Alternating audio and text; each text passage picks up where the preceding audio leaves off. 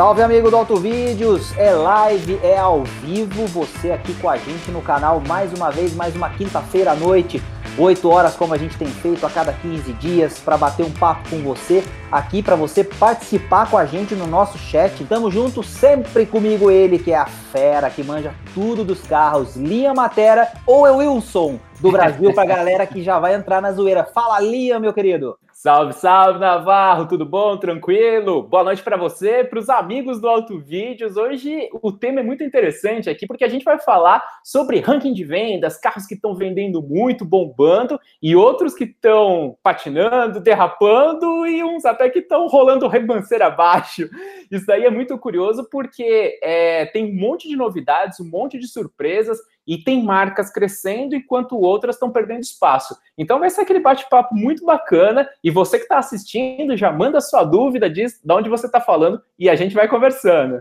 É isso aí, galera. Hoje é dia de falar sobre, claro, o mercado, mas também, lógico, de marcas, de modelos, enfim, às vezes você tem aí a sua preferência, tem alguma dúvida, é, tem o seu carro, né? E aí vai, vai ver como é que está o seu carro no ranking, a sua marca preferida. A ideia é que a gente mostre um pouco do contexto, porque a gente vem de uh, anos, momentos de crise, né? De crise generalizada, mas principalmente aí no segmento, no setor automobilístico como um todo, que é o nosso foco aqui no Auto Vídeos. E a recuperação parece que começa a acontecer, a gente atingiu algumas marcas importantes de vendas de carro agora nesse mês de maio, que, né, se encerrou há pouco tempo, e uh, como o Linha falou, tem coisas curiosas aí nesse ranking de vendas, né, Linha? Porque a gente tem muitos carros que continuam queridinhos, outros carros que chegaram para balançar o mercado, alguns que geraram algumas expectativas e não cumpriram essas expectativas, e outros é, que vêm aí, né, como a gente costuma dizer, comendo pelas beiradas aí, mostrando suas garrinhas,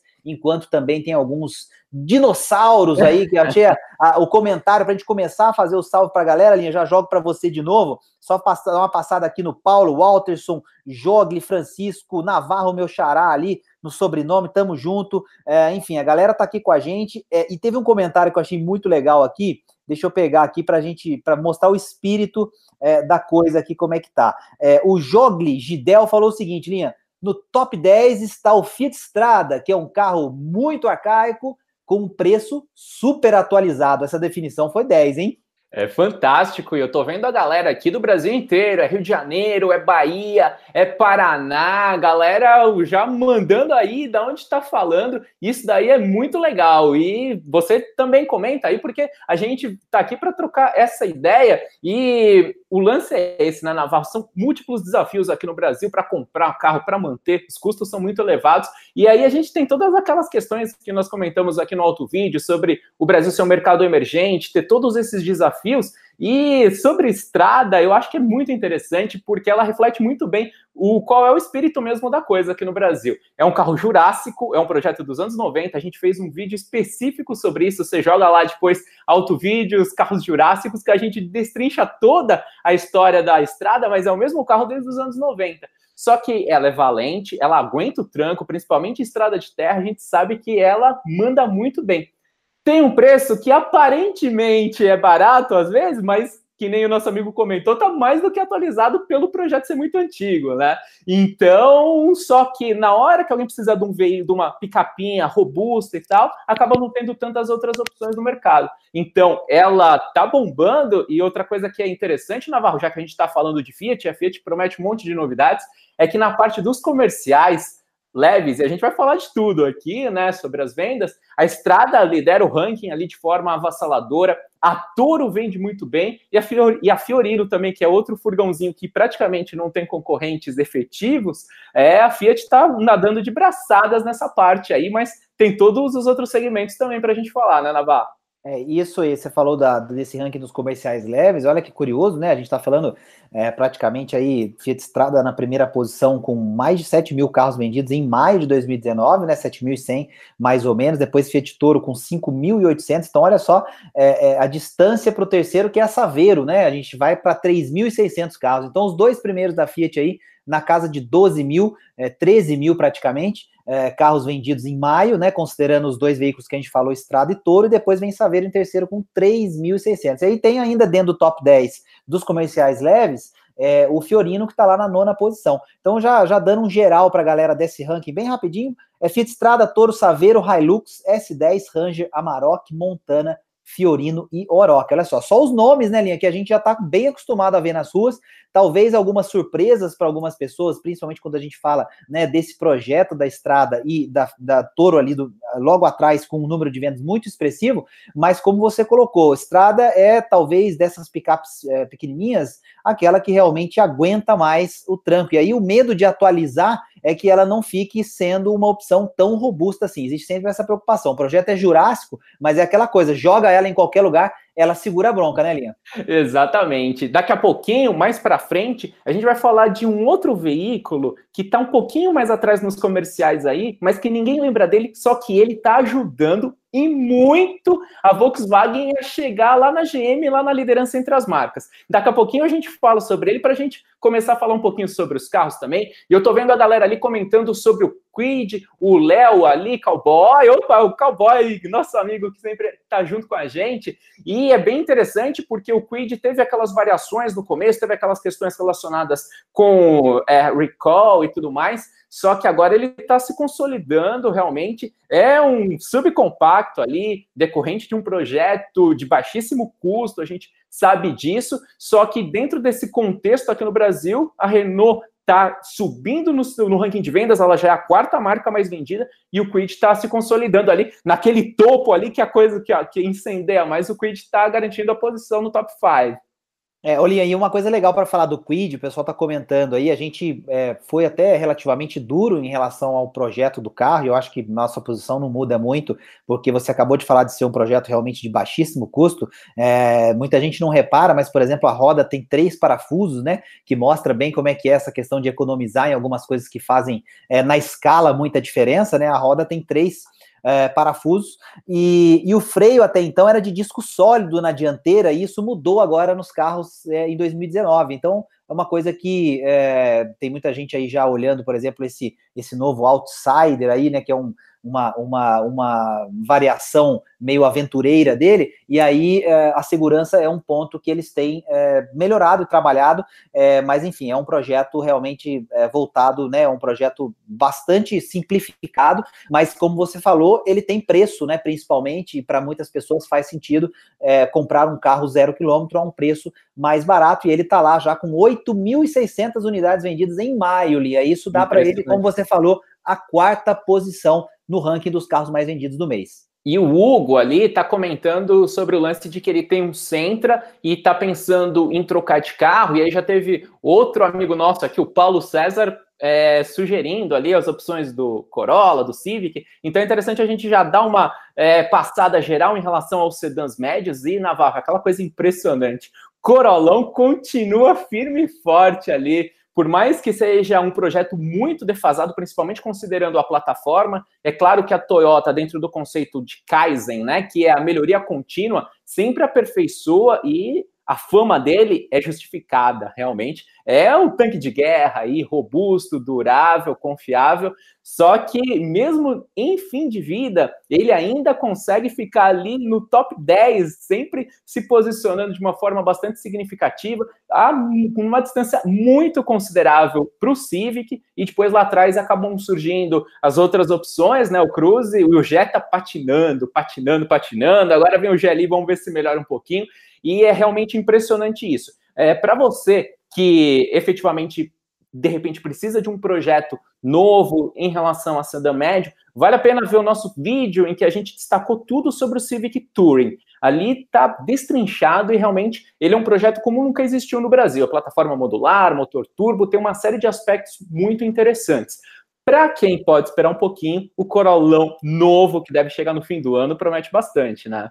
O Corolla novo é, né, já na plataforma global da Toyota, que já está no Prius, já está, por exemplo, é, no seu utilitário, que é o, que é o RAV quatro, que chega agora em junho é, no Brasil também, foi apresentado agora recentemente, É, na versão, nas duas versões que serão vendidas aqui no Brasil. Ele vai aparecer, então, essa plataforma vai aparecer no Corolla, é, e ele vem com um motor híbrido flex, né, Linha? O que é bem interessante, considerando o Brasil, porque você teria a possibilidade de abastecer com um combustível mais barato e uh, aliando uh, o motor a combustão com os seus, a, as suas opções elétricas também, você é, sem precisar necessariamente recarregar e tal, como é a questão do, já do Prius e, e da própria R A V quatro, né, que você tem é, é, uma recarga feita automaticamente por frenagem, também pelo próprio motor a combustão, é, você tem a possibilidade de estar num carro rodando com combustível mais barato, que é, que é o álcool, com uma autonomia muito é, alta e com um consumo bastante baixo, principalmente em trechos urbanos. Então, é lógico que não sei, né, não necessariamente...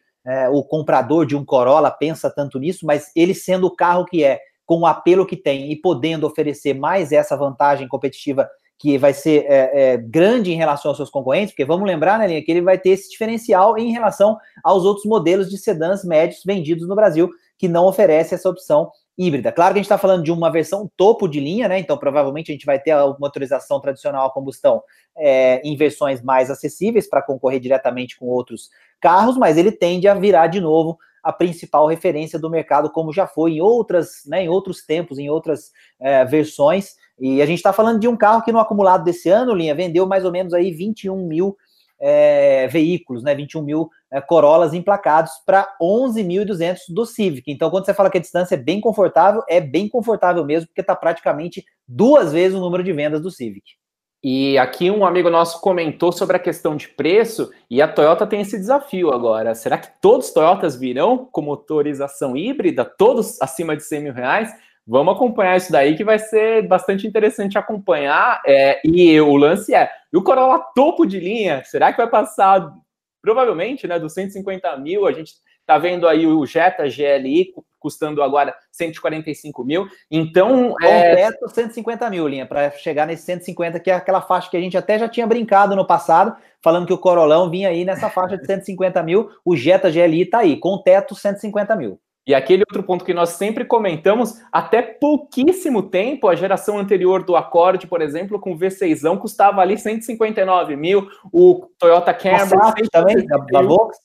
Oi? O Passat, né, Linha? Exato. É justamente só para ficar na marca japonesa, né, que a gente está falando do Corolla, mas é aquele ponto, né? Os novos carros de segmento inferior estão chegando próximos aos carros anteriores da versão superior. Então, os desafios só se multiplicam. É claro que estão sendo empregadas novas tecnologias e cada vez mais os carros brasileiros estão mais equipados. Então, também aqui a gente não fica no lance só de reclamar de tudo o tempo todo, mas estão vindo novas plataformas, modulares, evolução na segurança, vários carros com todos, é, todas as versões com controle de estabilidade, airbags laterais, isso daí são evoluções. Só que o preço pesa muito porque a renda não tem acompanhado. E eu tô vendo também gente perguntando ali, para a gente fechar aqui a Toyota, sobre o futuro do Yaris. E aí, Navarro, sempre teve aquela polêmica, né, quando surgiram o Polo, o Yaris, como que ia ser a disputa no mercado, e tanto o Polo como o Virtus estão vendendo muito, enquanto o Yaris e a sua versão sedã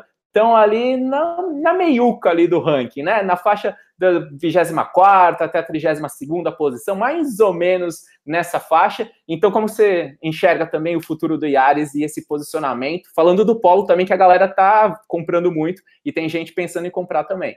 Legal, Linha. Eu acho que a gente tem uma... Dá para a gente falar duas coisas interessantes aí, né? O, o, o, em questão de, de sedã, né? Falando do Yaris sedã, por exemplo, a gente comparar com o Virtus, quando a gente pega o mês de maio de dois mil e dezenove, a gente tem é, praticamente o dobro de Virtus é, vendidos para comparação com o Yaris. A gente teve aí cinco mil, é, mais ou menos, Virtus vendidos em, e dois mil e duzentos Yaris no mês de maio. No acumulado do ano, a distância é de dezoito mil para o Virtus e doze mil para o Yaris, que é o segundo lugar. Então, na, na questão dos, compa dos sedãs aí... É, a gente Não, deixa... só, só aproveitando que você está observando, a gente tem um outro sedã compacto que está derrapando muito nas vendas, que é o Fiat Cronos. Isso, aí ia chegar exatamente nesse. Quer dizer, a, a questão é que uh, se esperava um pouco mais desse, desse segmento, né? Pra, pra, justamente por conta dos lançamentos que foram feitos é, envolvendo esse, é, esse nicho, e o que a gente viu foi, é, por exemplo, o Yaris Sedan preenchendo bem esse, esse meio de campo, como você falou aí,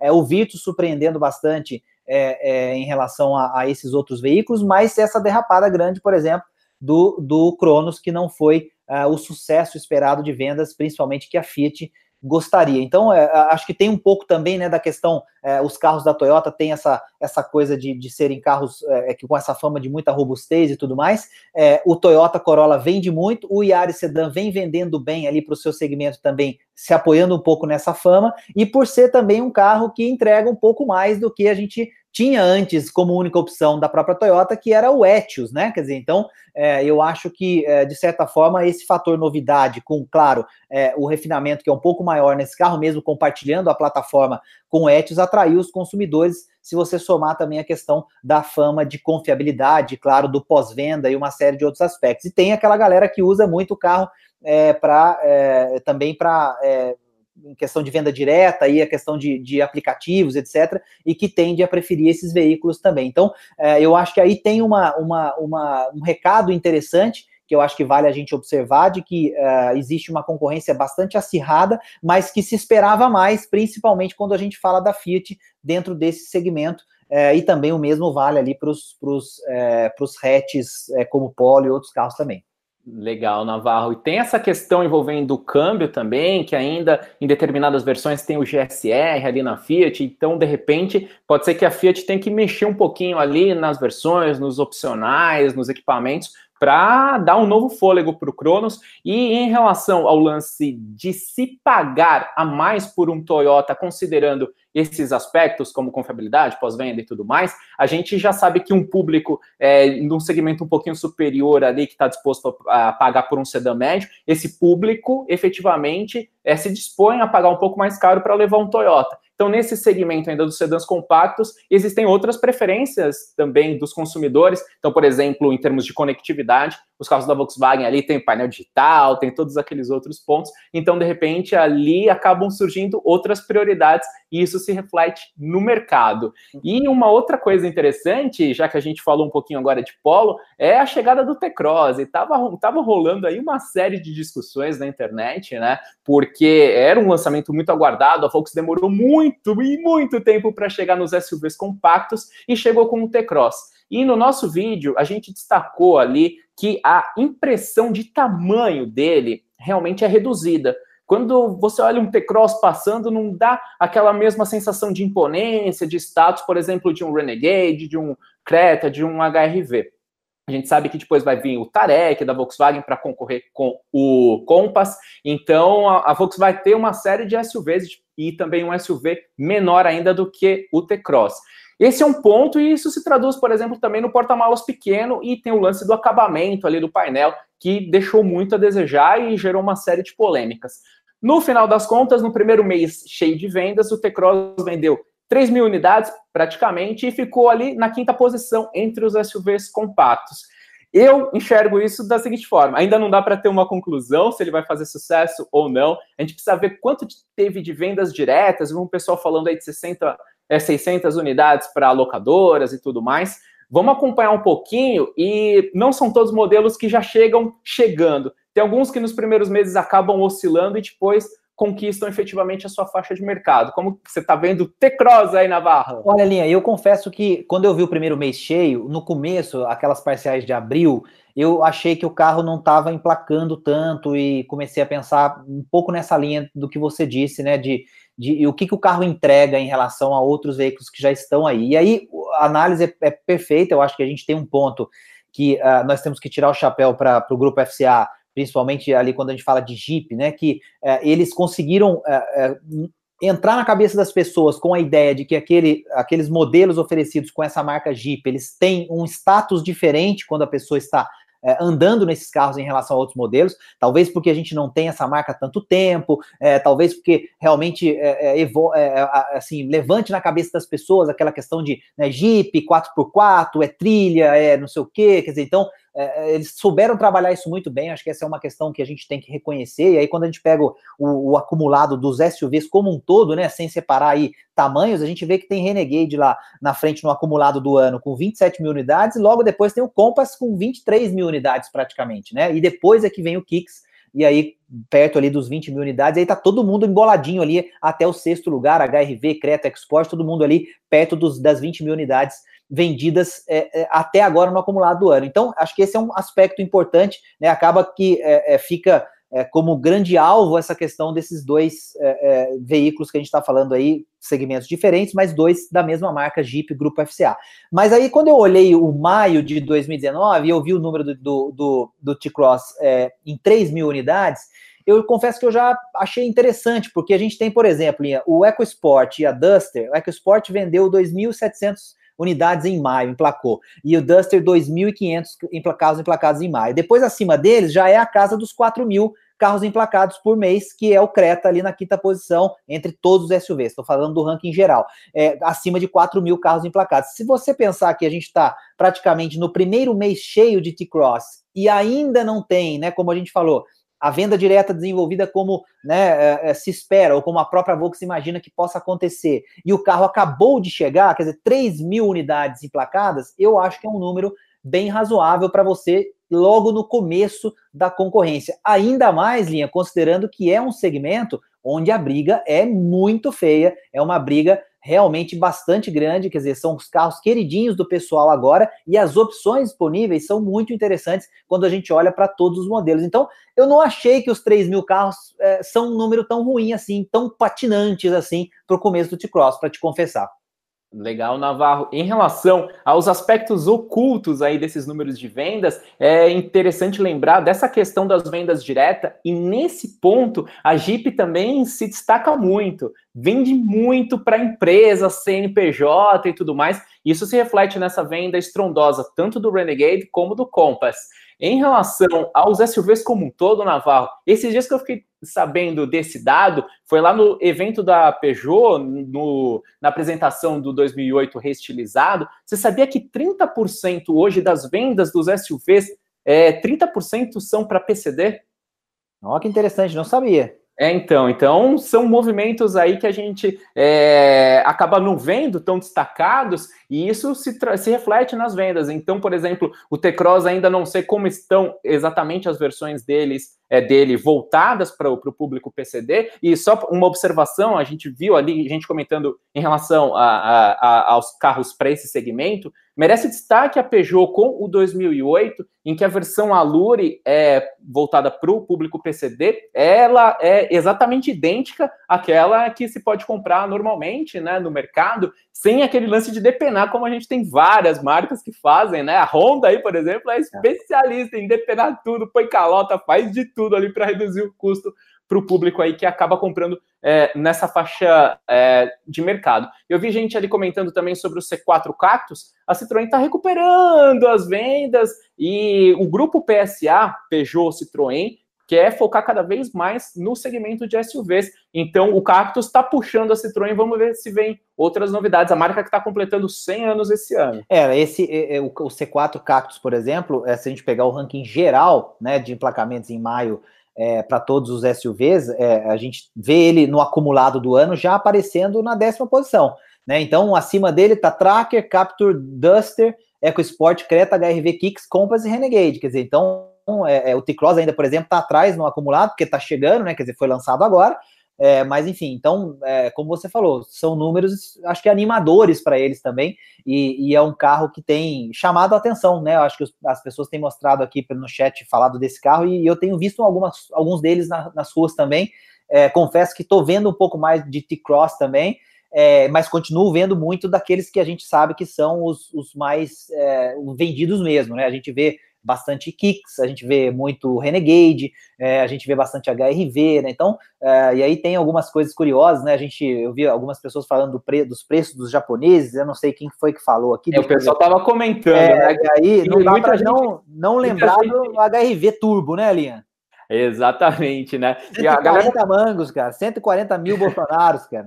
A galera tava comentando é, sobre o lance da Toyota não ter um S U V compacto, e a gente ficou naquela Verdade. novela esperando o C H R e não rolou. Então, agora a Toyota tá apresentando o RAV quatro, mas é lá naquela faixa lá para cima, né? Mil, é, cento e sessenta e poucos a primeira versão e cento e oitenta a outra.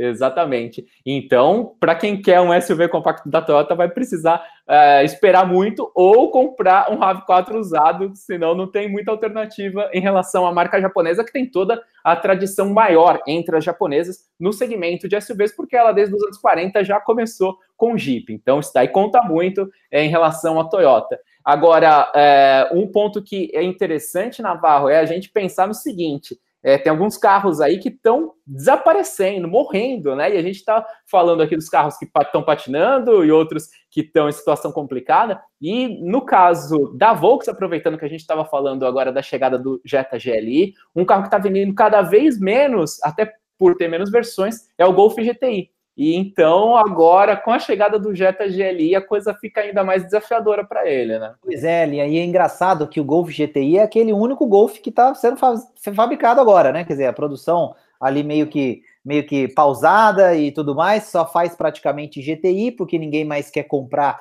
é, os, esse, esses, uh, esses hatches, né? E aí, é, o Golf G T I é um carro de... de cento e sessenta, cento e setenta mil reais, quando você coloca todos os opcionais, é, e aí vira o nicho do nicho, porque, né, você tem muitos carros nessa faixa de preço, e aí acaba que é, o carro vira meio que um, uma opção para aquele que realmente quer aquele carro. E aí, quando a gente fala do Jetta G L I, né, é interessante essa lembrança, porque acabou de, de ser lançado no Brasil, a cento e quarenta e cinco mil reais praticamente a versão é, básica, vamos chamar assim, cujo único opcional é o teto solar, que faz o preço do carro subir para praticamente cento e cinquenta mil. Quer dizer, ele se posiciona numa faixa de preço em que ele oferece praticamente o mesmo desempenho, né, do, do, do Golf G T I, com um porta-malas bastante generoso e com um espaço interno é, muito interessante. Então a gente tem que ver o que vai acontecer, porque o Jetta, vamos lembrar bem, a gente estava falando dos, dos, do, dos sedãs e tal, não é um carro também que tem números de vendas é, assim tão animadores. É, acredito até que eles imaginavam que ele poderia incomodar um pouco mais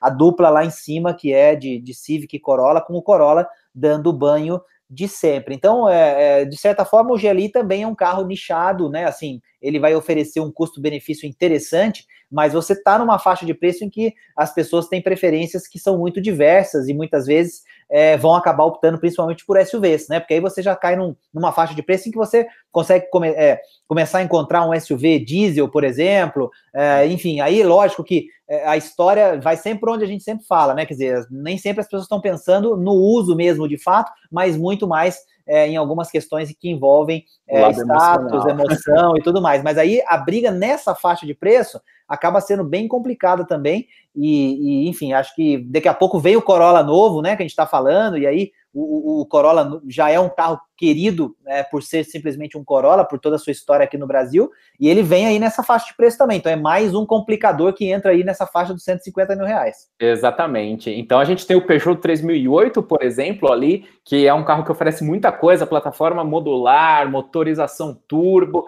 e, a, e ele é um S U V médio, não é compacto, como o H R V que chegou com essa palhaçada de custar cento e quarenta mil reais, a gente fez um vídeo destrinchando ali os motivos pelos quais esse preço não faz o mínimo sentido de forma nenhuma, então vale conferir também aqui no nosso canal. Um detalhe, e... só, um linha, linha, só um detalhe Sim. em relação a, a esse lance da H R V, para você continuar, é, é curioso que como teve que colocar dois abafadores por conta do motor ali embaixo da, da H R V, é, diminuiu o porta-malas para menos de quatrocentos litros, quer dizer, então a proposta do carro fica ainda menos interessante, imagino, porque é um S U V com um porta-malas que ficou ruim e com um preço de cento e quarenta mil reais. Tô, tô sendo bem objetivo, mas é porque ficou realmente bem estranho esse, esse H R V de cento e quarenta mil aí. Legal, o pessoal aqui continua participando, aqui a gente está de olho no chat, inclusive eu vou mandar uma pergunta para vocês aí no chat, que é o seguinte, o Navarro falou sobre essa questão de porta-malas nos S U Vs compactos, e o que eu acabo reparando no geral é que casais, por exemplo, ou jovens que ainda não têm filhos, acabam ficando com esses é, S U Vs compactos sem se preocupar tanto com porta-malas,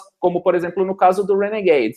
Agora, o pessoal que já tem uma família um pouquinho maior acaba optando por modelos como Creta, que já oferecem mais espaço. Como vocês enxergam isso aí? Digam aí no chat também, para a gente trocar essa bola aqui de uma forma bem bacana. E outro ponto que é importantíssimo lembrar, Navarro, é o seguinte. Duas coisas. Você está acompanhando essa live com a gente aqui, galera, e a audiência crescendo, obrigado. Mas se, de repente, você não está acompanhando tudo ou quer ver as anteriores, além das opções de rever aqui no YouTube, a gente tem o nosso podcast do Auto Vídeos. Então, é só jogar Auto Vídeos na sua plataforma preferida. seja na Apple, no Android, no Spotify, você vai encontrar as lives anteriores lá. Então fica essa dica e daqui a pouquinho eu falo do nosso grupo secreto, pessoal. Fica ligado aí que daqui a pouquinho a gente fala sobre eles. E, Navarro, a gente está falando de Volks aqui e a gente fala dos M Q B que são bem interessantes em termos de segurança e tal, mas teve gente ali lembrando também agora há pouquinho ali, ó, e o tudo, é, do Fox. E o Focus é um caso emblemático da velha Volks, né? Um carro ali do começo do século, ali, mais ou menos dois mil e dois, dois mil e três, projeto, se não me falha a memória. E ele tá aí, firme e forte ainda, se posicionando ali mais ou menos entre os vinte mais vendidos também, se não me falha a memória. E é impressionante isso, porque é, outro dia, pessoal, tava com o Navarro também numa concessionária Volks e o contraste é muito grande, né? Quando a gente vê Gol, Saveiro, Fox, que são projetos bastante arcaicos mesmo, e que continuam vendendo e acabam contribuindo para a Volks estar na disputa ali pela liderança com a G M, né, Navarro? E olha que interessante, né? O que vende é o CrossFox, né? Que está aqui, ó, em décimo nono lugar no ranking de vendas. É, né, Fox, CrossFox, todos juntos aqui. É, mas, enfim, destaco isso porque é, existe essa questão realmente da, da versão do apelo do carro, mas é, nem sempre a gente está preocupado com o projeto em si, isso é algo que a gente já discute no Auto Vídeos há tanto tempo, mas o fato é que o Fox vai desaparecer logo logo, né, Lia? Já é, uma, é um projeto meio fadado a, a, a assumir dentro do contexto é, de veículos oferecidos pela,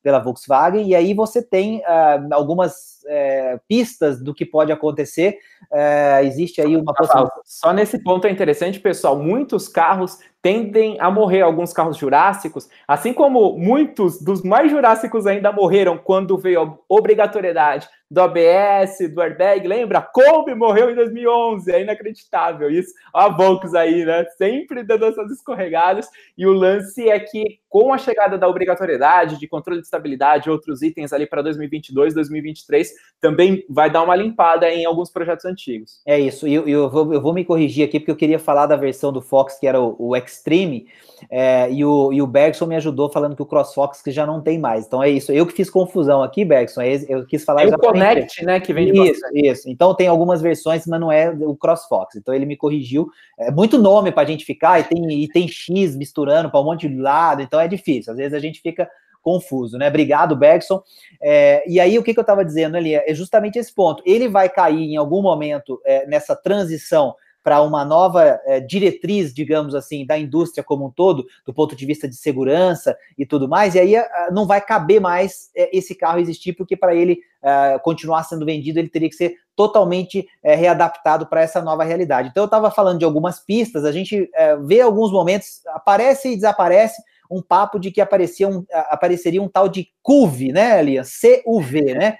Aí começam as siglas de novo a ganharem as suas, as suas variações, seriam um Compact Utility Vehicle, né, então, sei lá, é um, é um SUVzinho, né, ou qualquer coisa parecida com isso, e aí a Volks teria é, planos de fazer alguma coisa nesse sentido, é, até mesmo um novo Gol, que seria baseado numa plataforma é, mesma que a M Q B, mas uma, um derivado A zero zero dela, que seria uma, uma, uma plataforma é, ainda mais reduzida, mas baseada também na plataforma modular, que viria já a trazer um novo Gol dentro dessas novas diretrizes de segurança e tudo mais que o Linha acabou de colocar, que a gente deve ver um novo movimento acontecendo é, nesse sentido ali em dois mil e vinte e dois, principalmente para dois mil e vinte e três. Então, é, é, isso eu acho positivo, quer dizer, os carros eles acabam melhorando, as plataformas ficam melhores e o carro como um todo fica mais seguro, mais interessante, mas a gente ainda encontra esses hiatos, né, Linha, em que você fica com alguns carros que na nossa visão, não fazem muito sentido, porque no mercado já existem alternativas mais modernas e principalmente mais seguras é, e que têm projetos mais atualizados à disposição, né, Linha? Legal. É interessante lembrar que essa plataforma derivada da M Q B, A zero zero, é para mercados emergentes. Isso. Vai chegar primeiro lá na Índia, então aí a gente já fica com o pé atrás para ver como é que vai ser efetivamente a qualidade dela, principalmente no que se refere à segurança. E, Navarro, eu perguntei ali e a galera respondeu, né? O Danilo ali, eu acho que resumiu bem, é, porta-malas acima de quatrocentos litros para um S U V para valer a pena. É algo que faz sentido, efetivamente, né? Já que você está querendo um veículo um pouquinho maior, um pouquinho mais parrudo, é interessante que tem um porta-malas interessante, né? Então, é, mais do que quatrocentos litros ali fica interessante. Teve também ali uma pergunta a respeito de que Por que a Honda não lança um concorrente para o Onix? Eu não estou vendo agora quem foi que mandou essa pergunta, é, mas vamos, é, foi o André Berry. Exatamente. Obrigado pelo elogio, está curtindo aqui e fez esse comentário. E teve gente falando aqui também sobre o Fit, comparando com o T-Cross. Então, então vamos lá, vamos dar uma passada na Honda aqui, que é o seguinte. A Honda tem uma limitação de capacidade produtiva aqui no Brasil. Ela abriu uma outra fábrica, mas ainda não contratou mais gente. Então, ela ainda está com um pé atrás em relação à recuperação da economia brasileira. Quando é, as duas fábricas estiverem operando dentro da sua capacidade, aí ela pode abrir mais a linha, pode ter umas versões até um pouquinho mais acessíveis, e antes disso não tem, não tem como, ela acaba priorizando veículos que geram mais rentabilidade, como o H R V. Olinha, e esse carro, na Índia, ele é o Brio, né? Eu. Existe o Honda Brio, que está na sua segunda geração, inclusive, lá, é, e que, quando a gente olha para ele, a gente vê exatamente isso que o, que o... Quem foi que falou mesmo? Foi o...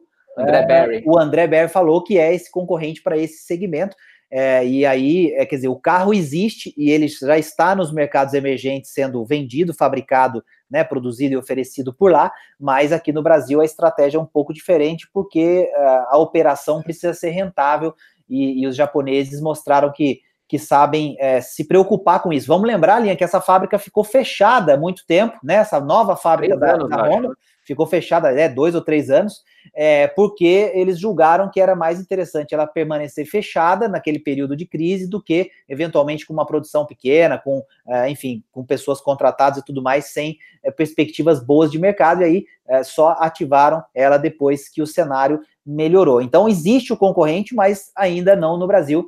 Quem sabe, né, com a evolução do mercado como um todo, com é, o crescimento, o volume de vendas, etcétera, essa possa ser uma alternativa, mas o carro existe, chama Honda Brio. Exato, principalmente na geração anterior, a Honda viu ali o porta-malas que era ridículo mesmo do Brio, e então para uma realidade... Não cabia na gente no carro, né?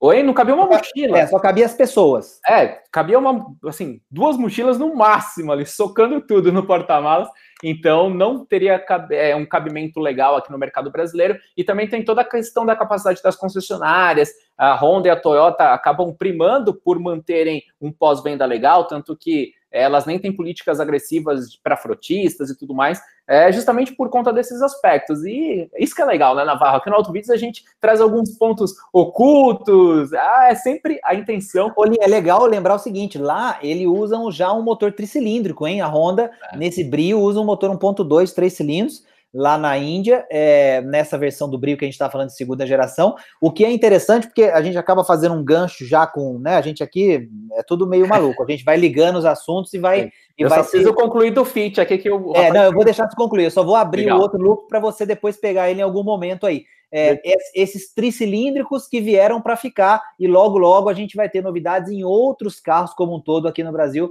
porque tem uma fábrica da Fiat, por exemplo, que foi anunciada para produzir esses motores mais modernos por aqui. Então, eu fiz esse parênteses só, porque é, isso é outra coisa que a gente deve ver também nos próximos anos nos modelos aqui. Exatamente, belíssima lembrança, daqui a pouquinho a gente já desdobra. Então, só para fechar aqui, porque o, o Ricoy tinha comentado ali a respeito de uma dúvida é, em relação ao Fit e também ao T-Cross.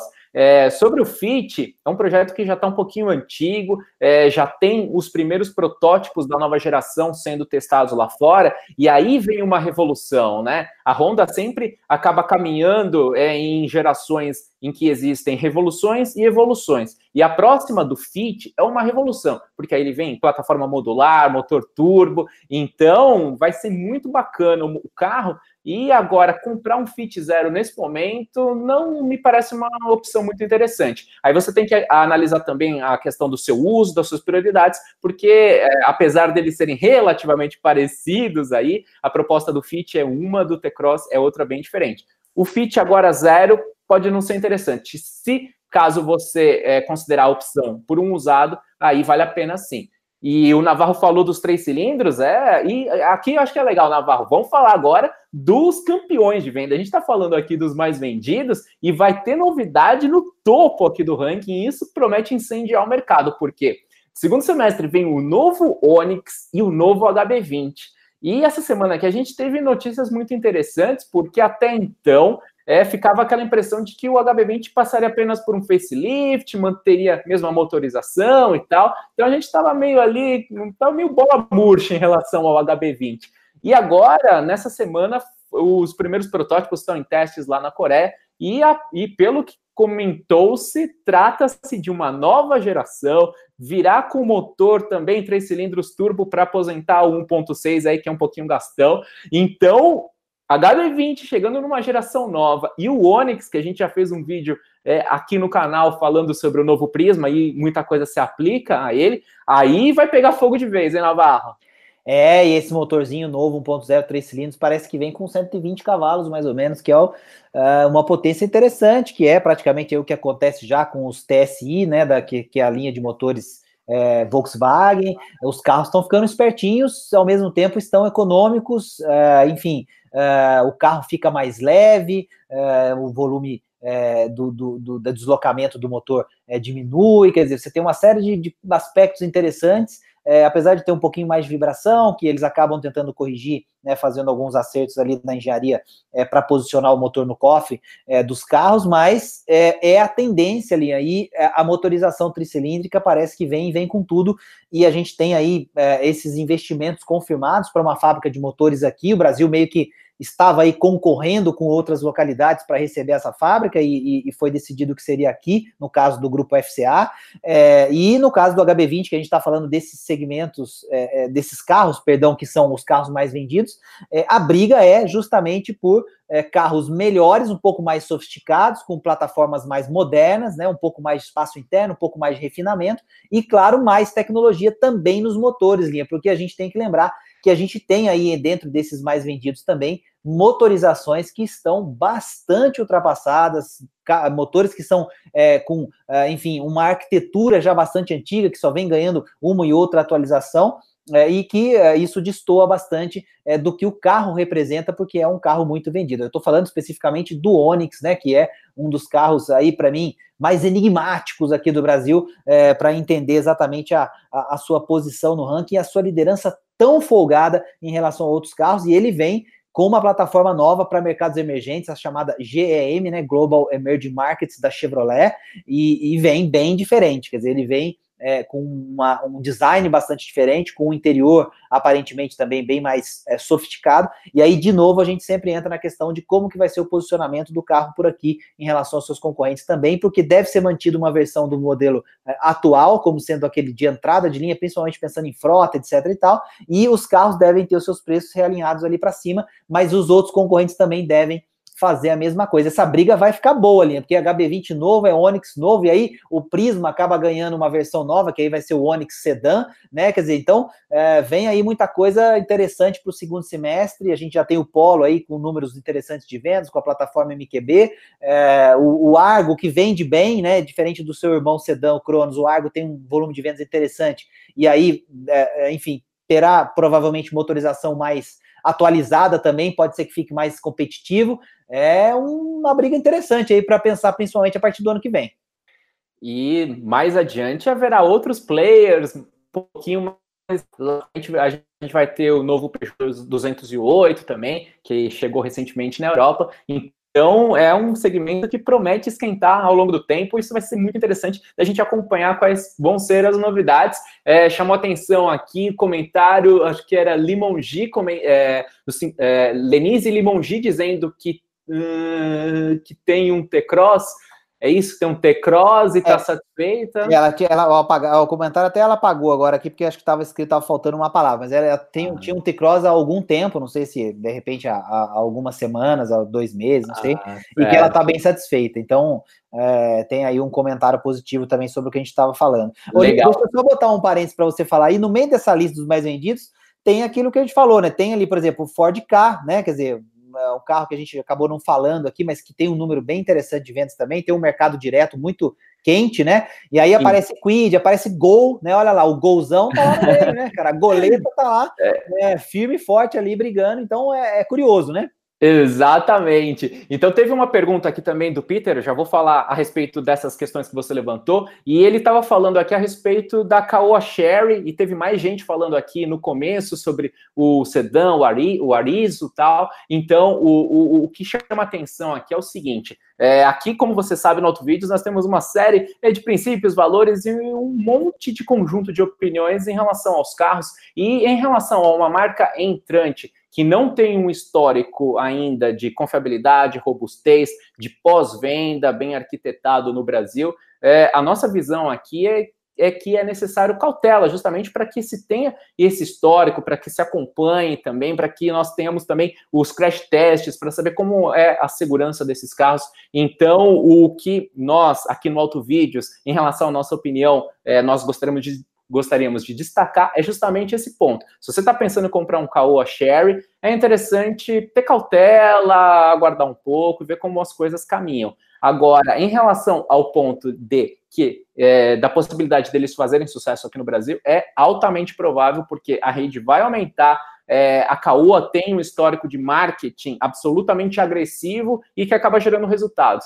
Então, é, nós estamos vendo aí em relação aos S U Vs, que tanto o cinco X como o Tigo dois estão se posicionando ali de uma forma é, interessante, estão é, chegando em patamares mais elevados de venda.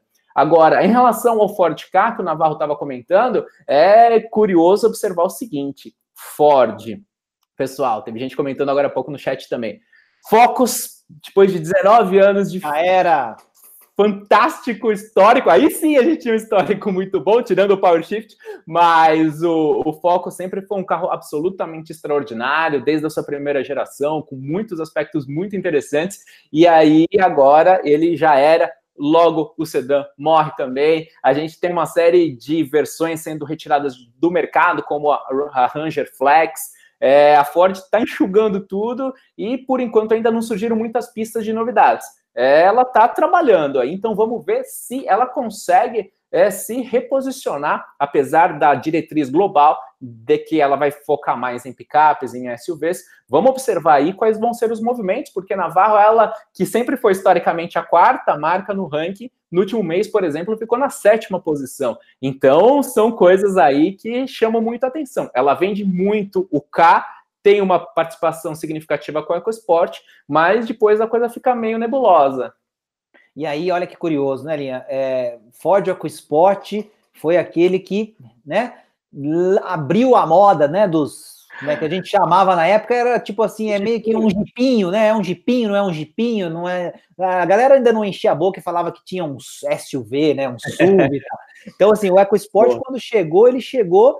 arrebentando, criando praticamente esse segmento, né? É sempre polêmico a gente dizer que um ou outro criou, mas assim, eu quero dizer o que fez a galera realmente começar a comprar essa ideia, né? De um carro um pouquinho mais alto, ele tinha aquele step para fora e que, e que sempre chamou atenção, era uma coisa diferente e tudo mais, né? E, e agora tá aí com a decisão, né? Que para nós, né? Que somos um pouco mais nostálgicos, polêmica de só ir para o caminho de picapes e S U Vs, mas do ponto de vista mercadológico, é claro que a gente tem que compreender É, o que se passa dentro da, da indústria automobilística como um todo. Ela quer vender, ela quer ter participação de mercado, ampliar sua, sua, sua participação de mercado, mas está patinando bastante agora, porque é, eu entendo que os seus carros, em relação aos concorrentes, não estão chamando tanto atenção. Quer dizer, o EcoSport, ele mudou daquela geração anterior para essa, mas, né, não foi, assim, uma coisa uau, né, quer dizer... Não, não, não chamou tanto atenção assim, o número de vendas é razoável, tá ali, legal, interessante, mas não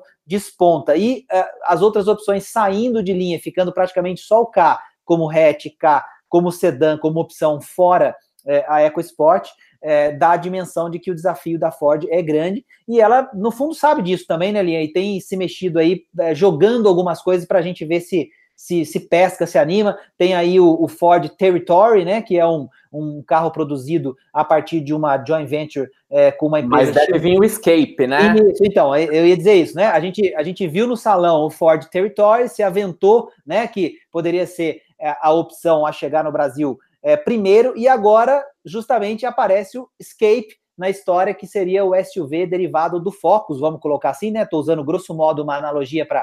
para a gente contextualizar que carro seria esse, que é mais sofisticado do que o Territory, e, e parece que a Ford definitivamente agora escolheu por esse modelo para trazer para o mercado é, agora. Então é interessante porque é, estava no salão o Territory, né? E aí agora é, é o Escape que está mais aí, né? É provável de aparecer e de ser, de ser mostrado aos brasileiros e de ser vendido por aqui. Então acho que a Ford também ela está se encontrando aí dentro desse contexto, e o Brasil tem sido um desafio grande para a Ford, e você acabou de mostrar isso em relação aos números históricos que ela teve. Exatamente, a gente já comentou, fez uma live aqui na época do anúncio do fechamento da fábrica de São Bernardo do Campo, e aqui no Auto Vídeos a gente fala sobre carros, picapes, caminhões e ônibus. Hoje o papo é de carros e picapes aqui, e vamos falar um pouquinho mais dos comerciais leves, e na sequência vamos falar do mercado de luxo, porque teve surpresa também, e tem coisas aí surpreendentes. Mas em relação aos comerciais aqui, dois pontos. Um fechando o assunto que eu levantei lá atrás, que é o seguinte: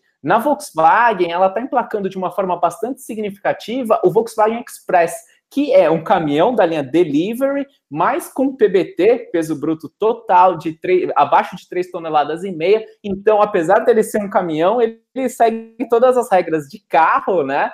É, para carteira B, regras de pedágio e tudo mais, restrições de circulação. E ele vendeu trezentas e vinte e nove unidades no mês passado, está na décima quinta posição entre os comerciais leves. Então tá ajudando aí nas vendas da Volkswagen, na disputa que ela tá ali bem pertinho da G M, na, na busca pela liderança do mercado.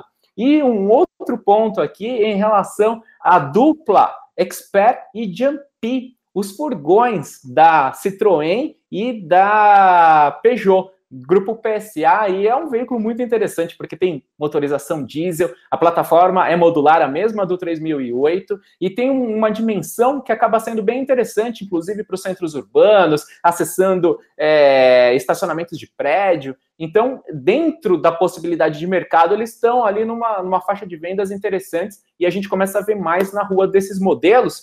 E agora, Navarro, passar a bola para você aí no mercado de luxo, porque a gente teve no ano passado, né, nos últimos tempos, ali o domínio da Mercedes-Benz nos veículos premium, e agora no acumulado do ano, B M W, principalmente com o X um bombando nas vendas, a B M W aí assumiu a liderança. Pois é, a gente tem uma, uma, uma acho que esse é um, uma virada emblemática, interessante, a, a B M W fabricando, a B M W e a Mercedes fabricando esses modelos aqui no Brasil, né? Lembrando que a Mercedes faz é, o Classe C por aqui, a B M W faz X um, faz o Série três é, aqui por aqui também, é, com mudanças esse ano, inclusive, né? A gente viu o novo trezentos e trinta sendo apresentado no salão no ano passado, e agora efetivamente começaram as vendas, e o mesmo deve acontecer é, logo, né, em breve, com as versões de entrada, né? A gente sempre vê aquela que é topo de linha antes, claro, da divisão sempre M, né, que demora um pouco mais a chegar, mas a B M W contra-atacando aí de forma interessante com um carro que vem é, aí com predicados bem interessantes e, e que evoluiu muito em relação ao, ao modelo anterior. Lembrando que É, no acumulado ele está na frente por conta da X um, mas quando a gente fala especificamente dos sedãs, né, Linha, a Mercedes fica é, à frente do, do, do B M W, da B M W, é, e é curioso isso, porque é, tem um pouco da, da história de cada marca aí nesse,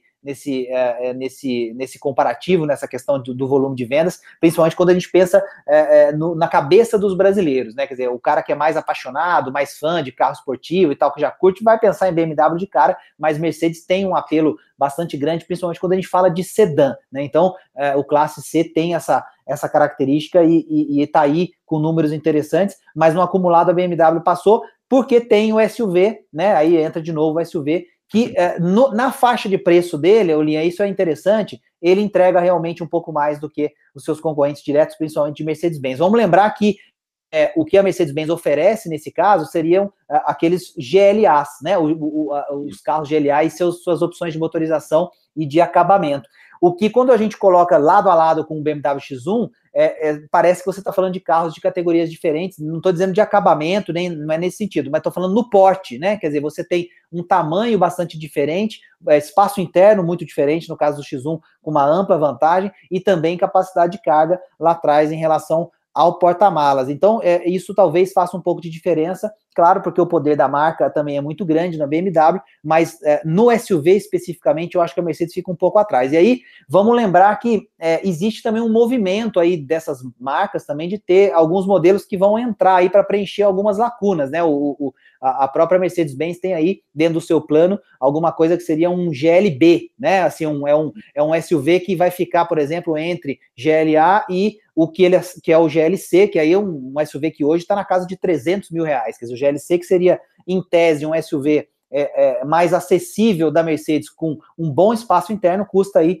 é, proibitivos trezentos mil reais, até mais do que isso, em algumas versões. Então, é, também é interessante ver esses movimentos, porque esses carros são fabricados aqui, né, a maioria deles fabricados aqui, e é um mercado relativamente pequeno, né, quando a gente olha no contexto como um todo, é nichado, né, o mercado de luxo é, é nichado, mas é um mercado interessante e que as marcas têm apostado e investido muito no Brasil.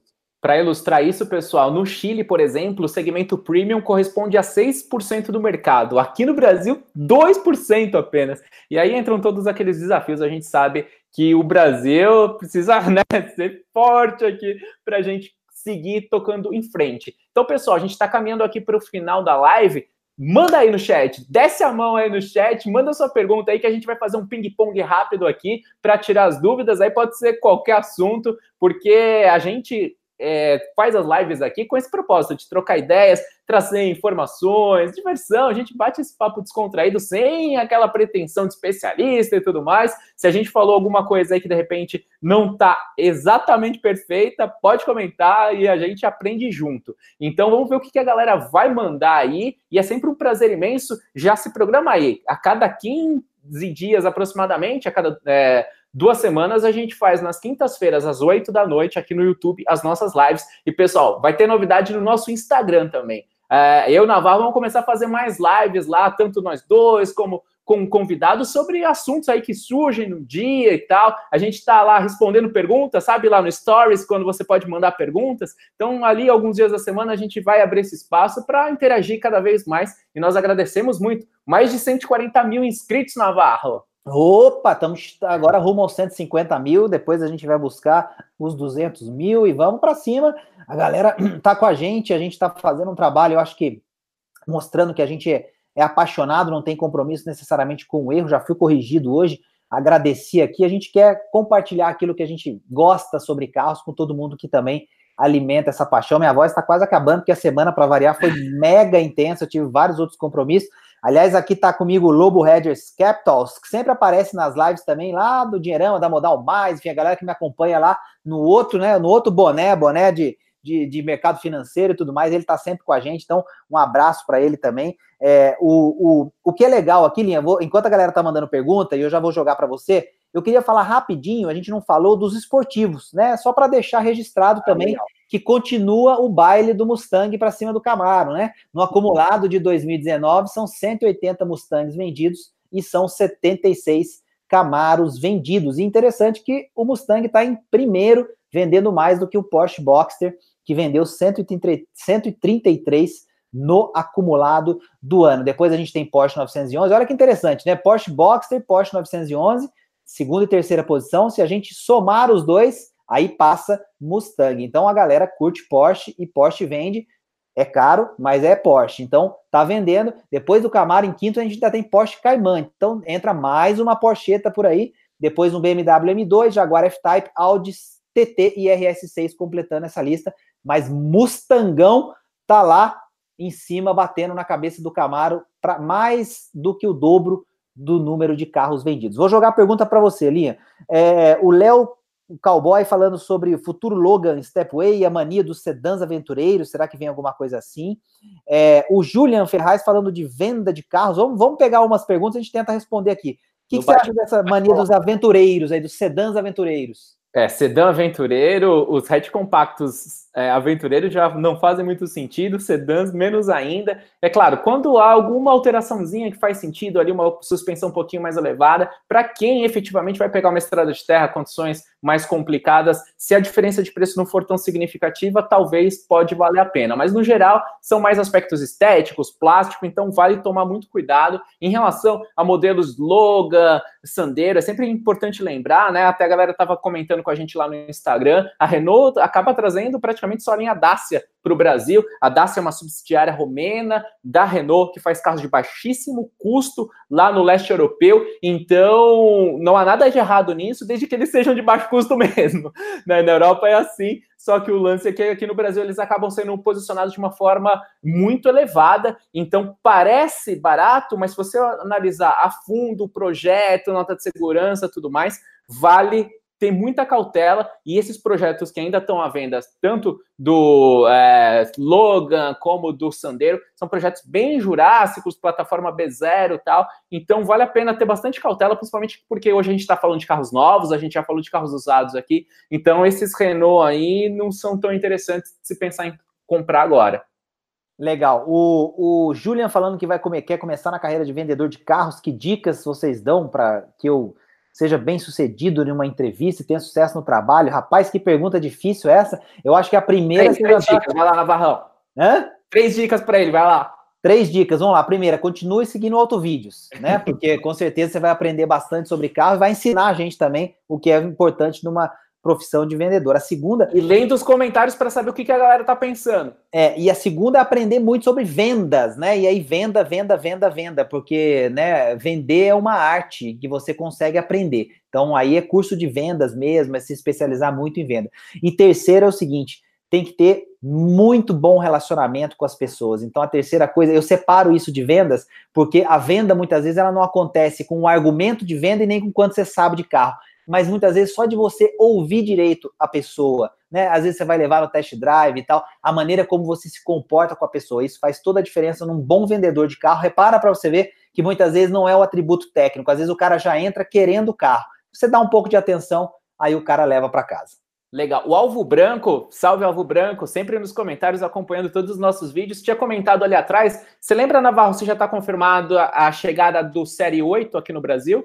Ah, série oito não, deixa eu ver se eu acho alguma coisa enquanto a gente vai falando, mas exato, eu porque... acho que vem, porque no fundo aqui, ó, no é, exatamente, tá aqui, ó, notícia de abril, setecentos e noventa e nove mil, novecentos e cinquenta reais, ele já pode reservar o dele a partir desse mês, então sim, tá confirmado, série oito, esses carros geralmente vêm, Linha, porque é nicho do nicho do nicho, mas tem o cara que paga, vende um, dois carros desse por ano e já era. Legal, e essa semana foi apresentada a versão M dele lá fora, né? Então, aí mais ainda, o Série oito, aquela lenda dos anos noventa, era um dos meus carros preferidos. Demorou para voltar, agora é muito legal acompanhar isso.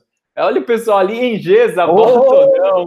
Aí sim, hein? Ingesa clássica aqui do, dos quatro por quatro, né? Se a gente pegar o Marruá, por exemplo, da Dali, tem projeto decorrente da, da Ingesa, né? Então, uma empresa que fez veículos lendários aí, mas realmente acabou ficando no passado. Uma dúvida aqui para você, é, essa aqui é boa para você, porque essa tem que ser só você mesmo. Aliás, duas aqui que você já emenda para a gente fechar. Uma é do Paulo, Civic hoje ou espero o novo Corolla? Então guarda essa rapidinha. E a outra diz o seguinte, é, o Ricoy falando que uma avaliação disse que a plataforma do Yaris não é atual. Qual é a opinião nossa sobre isso? Então tá no mundo japonês aí. No mundo japonês, rapidão, então. Se for comprar o Civic hoje, só o Touring, não vale a pena é, levar um motor defasado já, como é o... A versão E X L, né? E X L, aquelas para baixo, né? Tem que ser só exatamente. O turbão um ponto cinco. Turbão, seja zero ou seja usado, beleza. É, isso se realmente você precisar do carro agora. Se você puder aguardar a chegada do Corolla, aí é importante você estar preparado para pagar a mais por ele, justamente por conta de todas as tecnologias, plataforma modular nova, motorização híbrida, isso claro que vai ter um custo, é, então vai ser um, uma revolução dentro da Toyota. E nesse caso, se você aguardar, você vai poder comparar os dois com mais calma e tranquilidade.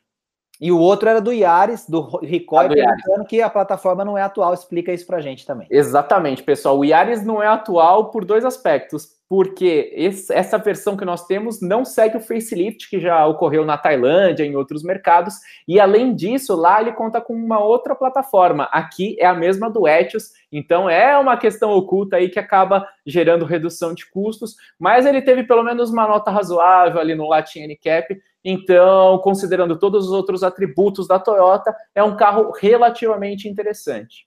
Legal, olha só, a galera curtindo uma live que é uma aula, vocês estão de parabéns. Bacana, vocês são os melhores, tem um diálogo muito instrutivo, divertido. Tamo junto, galera, mais uma live aqui, quase nove e dez da noite, a gente ficou mais de uma hora batendo um papo, sempre uma alegria, um prazer a gente falar desse jeito com vocês, do jeito que a gente falaria se a gente estivesse sentado juntos conversando na sala de casa, se a gente estivesse em algum lugar, num evento. Aqui é isso, sem máscara, nós somos assim mesmo, e quando vocês tiverem a oportunidade de nos conhecer pessoalmente, vocês vão perceber que é exatamente assim que a gente fala, que a gente brinca, que a gente conversa. Acho que isso é o mais legal no mundo automotivo para nós, né? Infelizmente, a gente não sabe é, é, como é que as coisas vão é, continuar acontecendo com a indústria. A gente espera que cada vez mais a indústria se recupere, que a gente tenha é, mais e mais novidades aqui no Brasil, mas a gente está aí acompanhando com bons olhos essa recuperação. Lembrando que a gente chegou, Linha, à marca de um milhão de carros vendidos agora em maio para dois mil e dezenove, um número bem animador. A gente está falando de um maio de mais de vinte e três, vinte e quatro por cento é, maior em número de vendas em relação a maio do ano passado. Então, parece que as coisas estão melhorando e o Auto Vídeos vai estar sempre por aqui para a gente falar de tudo isso, né, Linha? E nesse ponto é interessante que tanto o mercado de novos como de usados está crescendo, porque às vezes tem uma dicotomia ali de um crescendo e outro reduzindo, então ambos cresceram e a gente está otimista aí que ainda que lentamente alguns passos adiante a gente consiga dar aqui no Brasil e vamos torcer para que existam efetivamente melhoras aí para que os carros se tornem pelo menos um pouquinho mais acessíveis ou que surjam novas opções de competidores para que é, o consumidor e é, todos nós aqui temos mais opções na hora de compra. Lobo Hedgers ali colocou o nosso Instagram, pessoal. Então, segue lá, Auto Vídeos Oficial. Fica ligado nos stories, porque tem muitas novidades, conteúdos exclusivos. A gente sempre divulga as lives por lá. E aquela outra dica que eu comentei, que é o seguinte. Agora a gente tem uma nova comunidade, que é um grupo semi-silencioso lá no Telegram. Então, Navarro, daqui a pouquinho, deixa um link aqui, por gentileza, no chat do nosso Telegram. E lá é semi-silencioso por quê? Porque a gente deixa só as coisas legais, novidades, tem muita coisa exclusiva lá e é uma forma da gente se comunicar de um jeito mais direto, sem depender de notificação, de uma rede social, de outra, que é sempre complicado. E de vez em quando a gente vai abrir para um bate-papo lá, mas fica tranquilo porque não é aquele grupo tumultuado com mensagem de bom dia, fica sossegado porque é só coisa bacana. Legal, acabei de colocar o link lá, é, vocês vão ver aí um bit ponto l y barra Autovídeos Telegram, tudo junto, vocês vão cair lá dentro. O grupo também tá como é, público lá para vocês encontrarem na busca do próprio Telegram. Então, se vocês digitarem Autovídeos, vocês vão achar a gente por lá. Quem perdeu, quem não pegou desde o começo, essa live fica gravada aí no YouTube e a gente também vai soltar ela nos nossos é, plataformas de podcast, na sua plataforma preferida. Esse conteúdo vai estar por lá também. E o Peter falou que o legal é a nossa sinceridade no trabalho que a gente produz, é isso, a gente não sabe mentir, cara, isso é muito legal, e com carro isso é meio complicado. Então, aqui a gente fala sempre a real, e se a gente errar, a gente se desculpa e aprende com vocês sempre. Então, olha só, o Wallace falando que tem um Fiestinha noventa e sete, cara, esses oh. carros dessa época, meu amigo, tá numa, num carro realmente muito legal, claro que lembra que noventa e sete é, são outros tempos e tudo mais, mas era aquela época que vinham os carros que rodavam na Europa, rodavam aqui e tal,